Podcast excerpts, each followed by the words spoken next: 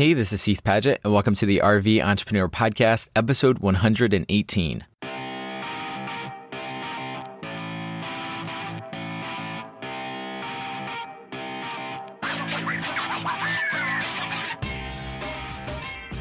The RV Entrepreneur is a weekly podcast for nomadic entrepreneurs. And on today's episode, I'm going to talk about how to build a bridge business, going from a service based business to a product based business.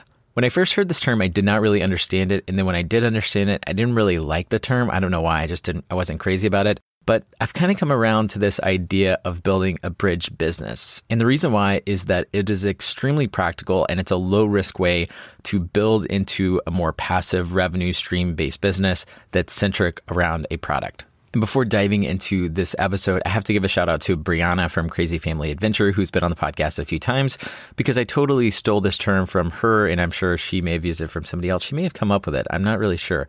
But here's a couple examples of a bridge business if you're not familiar. So, a few years ago, Alyssa and I started doing paid video production gigs in order to pay the bills, but our real goal was to be able to focus more time and energy on our blog. So our video production services was ultimately the bridge business that allowed us to monetize what we were doing, make revenue to pay the bills, give us financial runway and all that good stuff, while we worked towards this longer term goal of being able to do more creative work, creative work that we owned. Another example of a bridge business is from my friend David Blackmon, who's been on the podcast a couple times and is speaking at our next summit.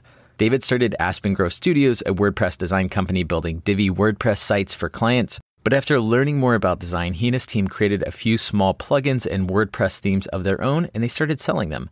Once he started selling products and themes of his own, he realized that he didn't want to spend forever in a service based business when he could just be creative, create plugins, create themes that people bought and created reoccurring revenue instead of constantly trying to go out, find new clients, pitch them, and go through that whole process.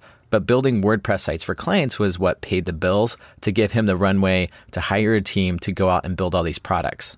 Creating a bridge business lowers the risk for any new product based venture by allowing you to reach revenue today. And I found that a lot of people in the RV community or just travel community and people we've met over the past couple years, they can start a service based business a lot of times today. There's so many skills that you've built up and you could hire out. So, like Pinterest marketing, uh, podcasting. I've talked about this before, but Kelsey, our podcast editor, after Kelsey came on to edit our podcast, she is now editing like four or five podcasts and she's built her whole business around that. Eventually, she wants her main gig to be greeting cards, but now podcasting pays the bills and she's able to treat greeting cards as a side hustle. So, talking about building a bridge business is one thing, but actually executing on it and doing it is a totally different thing. So, I want to share a few of the things that we've learned over the past few years as we have built our bridge business, weaned off more clients, and focused on more of our own thing. The first thing I think you have to do if you want to build a bridge business is identify the business you eventually want to be running, as well as what will pay you today.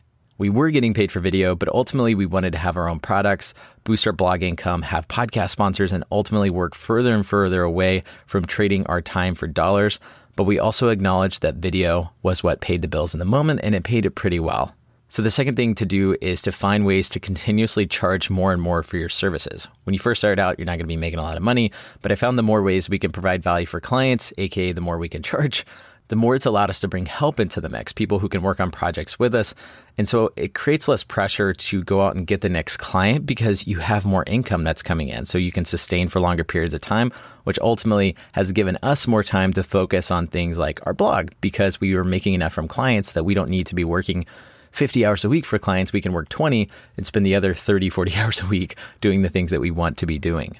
The third thing you can do is to think about how your bridge business will help you with whatever you want to do later on for a while while we were doing courses and working with various clients, I kind of got discouraged because it was just kind of the same thing one after another. And I knew it wasn't what I wanted to be doing forever. But the thing that helped me sustain and want to keep doing it was that I realized that those skills would later come in handy. And sometimes you don't even know how they're going to come in handy. But for instance, learning how to put together a course video wise taught us editing skills. It enabled us to learn how to build a launch team around a product and just all these different marketing skills. And so, even in the moment when you don't realize it, a lot of times a bridge business, the skills that you learn doing that business will come back later when you're doing your own thing. And the last thing, which is really big, is to realize that you'll have to treat your future business as a side hustle. And I think this is the thing that people really struggle with because ultimately, for a while, for a long time, you're running two different businesses. For the past year and a half, I have been building up campground booking in addition to client work, in addition to doing our blog and the podcast and the summit. And sometimes it sucks really, really bad because you spend all day working on one thing and then you have to shift your mentality to something totally different. But ultimately, I, I, just don't see there being any other way to succeed at a bridge business to get to where you ultimately want to be unless you go through that period where you're grinding it out and doing both things. All right, that's all for today's test drive. Would love to hear what kind of bridge business you guys have built in the past, you're currently building, or any ideas you have for what you'd like to build in the future. Shoot me a tweet at Heath Padgett, and I'll see you guys next time on the RV Entrepreneur Podcast.